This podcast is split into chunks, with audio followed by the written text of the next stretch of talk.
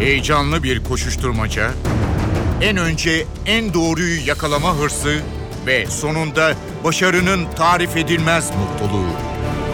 Manşetlerin perde arkası, habercilerin bilinmeyen öyküleri Muhabirden de.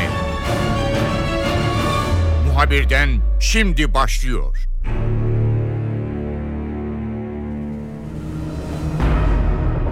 ...15 Temmuz darbe girişimi sonrasında... ...Ankara Cumhuriyet Başsavcılığı tarafından başlatılan... ...FETÖ soruşturması bütün hızıyla sürüyor. Savcının aradan geçen süre içerisinde... ...çok önemli bilgilere ulaştığı... ...bu darbe girişiminin kimler tarafından... ...ve nasıl yapılmak istendiği konusunda... ...neredeyse bütün bilgilere ulaşıldığı belirtiliyor.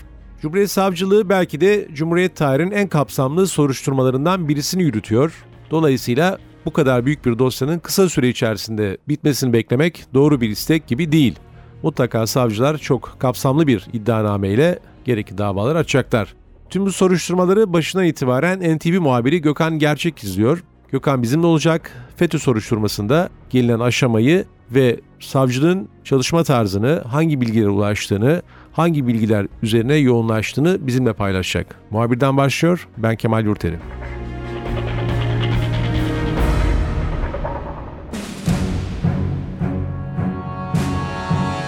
Gökhan, 15 Temmuz darbe girişimi öncesinde Ankara'daki Cumhuriyet Savcılığı önemli bir iddianameyi hazırlamıştı. Hatta darbenin bu iddianame nedeniyle öne alındığı bile söyleniyordu. Dolayısıyla çok kilit bir takım bilgiler anlaşılan savcının elinde önceden vardı. Darbe gecesi sonrasında savcılık nasıl bir çalışma içerisine girdi? Çok büyük bir dosya olduğu anlaşılıyor. Oradan başlayalım istersen.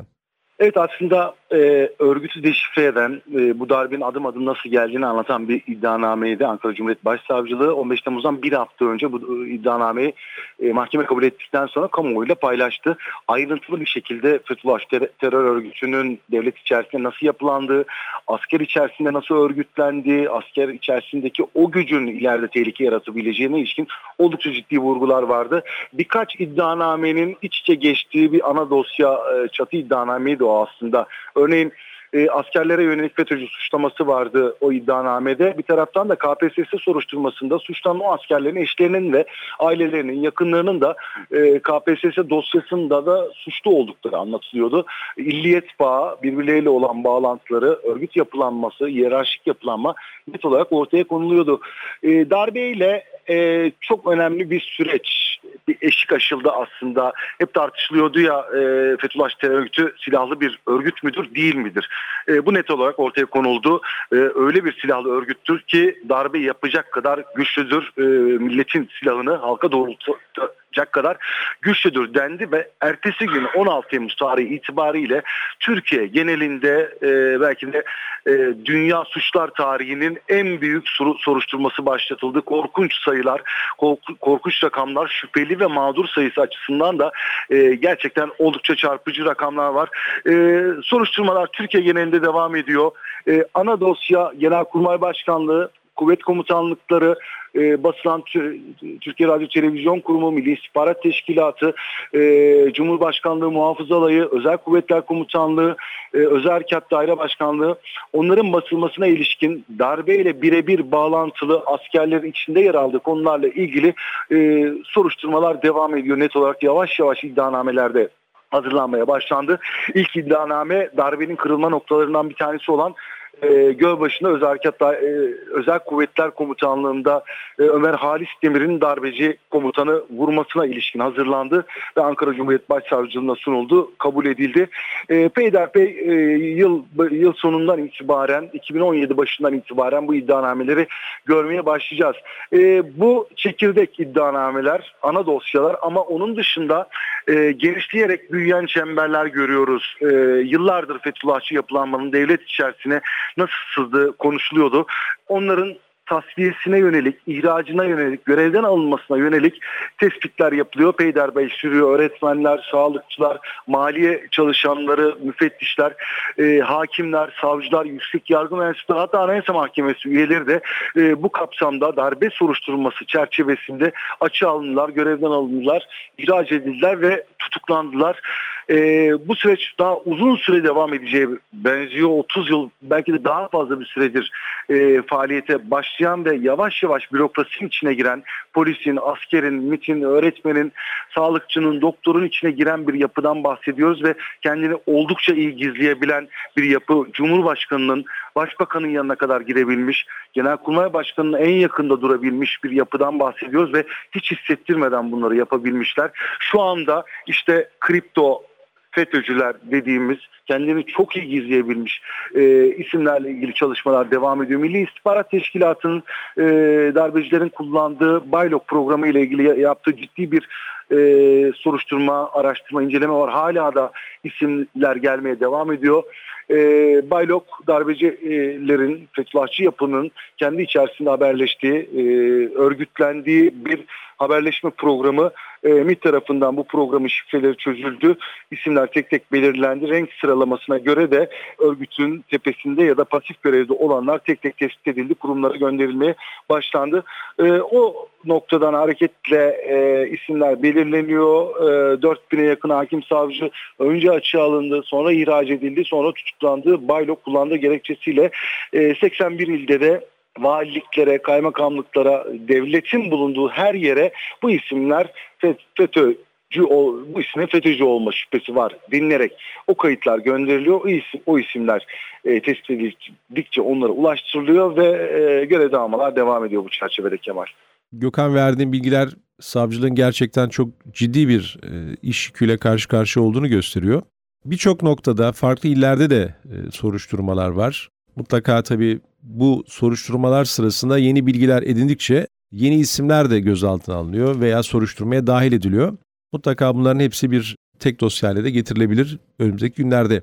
Sayısal büyüklük nedir şu an? Çünkü gözaltına alınanlar var, işten el çektirilen çok sayıda polis var, askeri personel var, öğretmen var, kamuda çalışanlar var. Ancak bir yandan da görevlerine geri dönenler oldu. Rakamsal büyüklük nedir? Evet, Türkiye bir anlamda bu soruşturmayla geçmişiyle yüzleşiyor. FETÖ'yle yüzleşirken sayı inanılmaz Kemal. 36.592 şüpheli cezaevinde tutuklu, dünya suçlar tarihine geçecek derken bunu kastediyorum aslında. 36.592 şüphelisi olan bir dosyadan bahsediyoruz.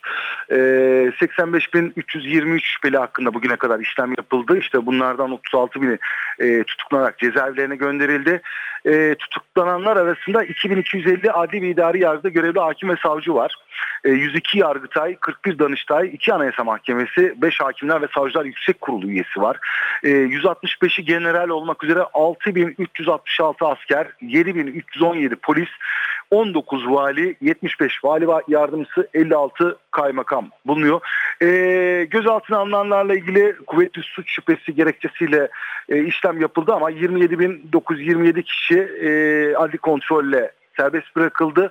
Bunun dışında kolluk ve adliyedeki işlemler dışında suç bulunmayan 8.214 kişi de serbest kaldı.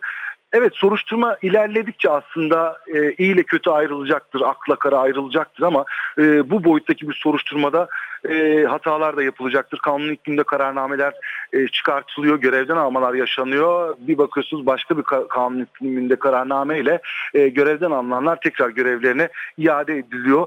Tedbiren zaman kaybetmemek adına süratle bu görevden alma işlemleri yapılıyor. Çünkü devletin en kritik noktalarında görev yapıyor. Asker, polis ve savcı, hakim, bunlar tereddüt edilmeden en küçük bir şüphe bile varsa KYK'larla görevden alınıyor ama savcılık soruşturması sonucu herhangi bir delil bulunamamışsa, masumsa o kişi görevine tekrar iade ediliyor. Kaldığı yerden devam ediyor.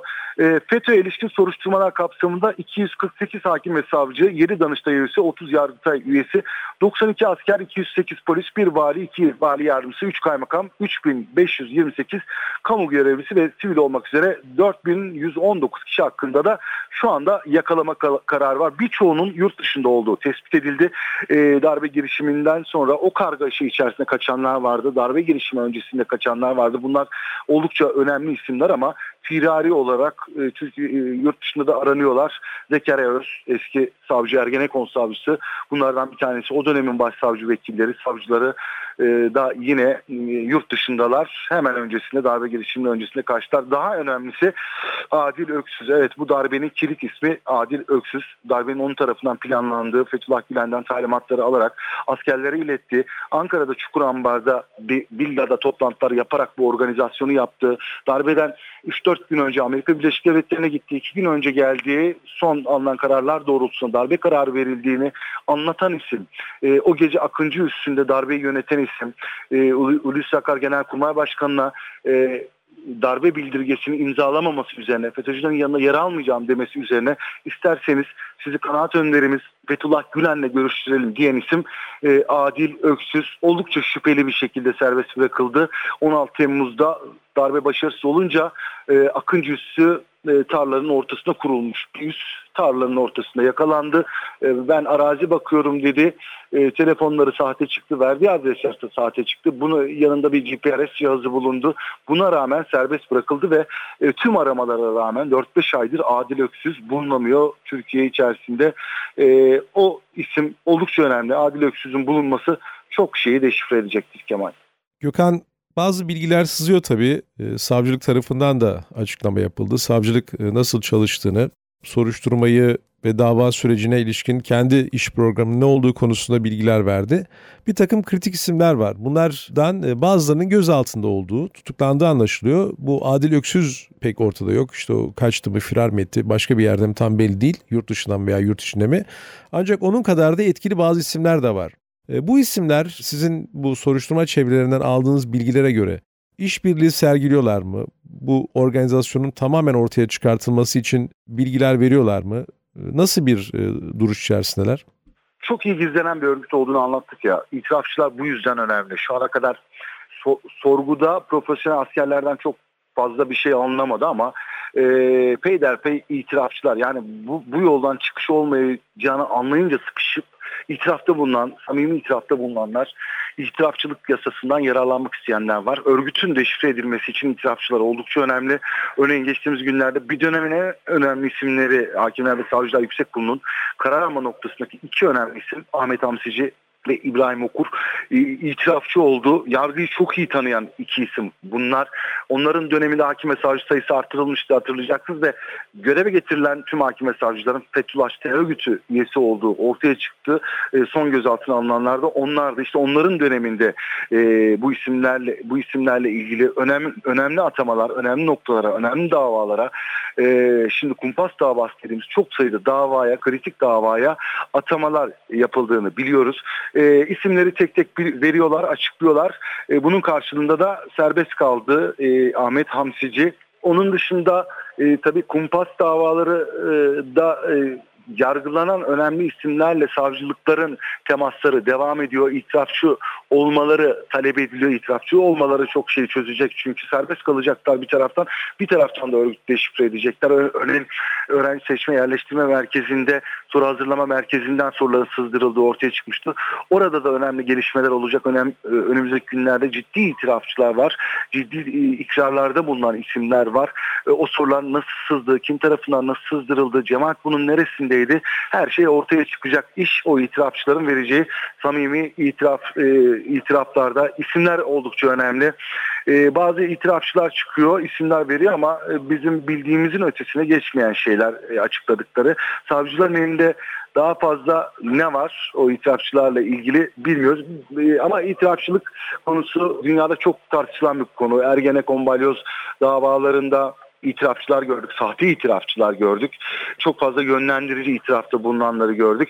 Onların ayırt edilmesi, araştırılması, soruşturulması da tabii önemli. MİT ve istihbarata bu anlamda önemli görevler düşüyor.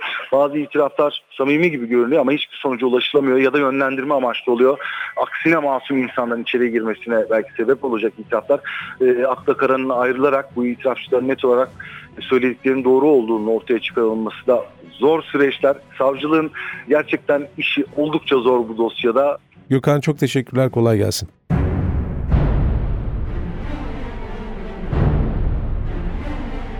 NTV muhabiri Gökhan Gerçek'in FETÖ soruşturmasına ilişkin notları böyleydi. Ben Kemal Yurtel. Muhabirden de yeniden görüşmek üzere. Hoşçakalın. Haber için değil de haberin hikayesi için şimdi onlara kulak verme zamanı. Muhabirden NTV Radyo'da.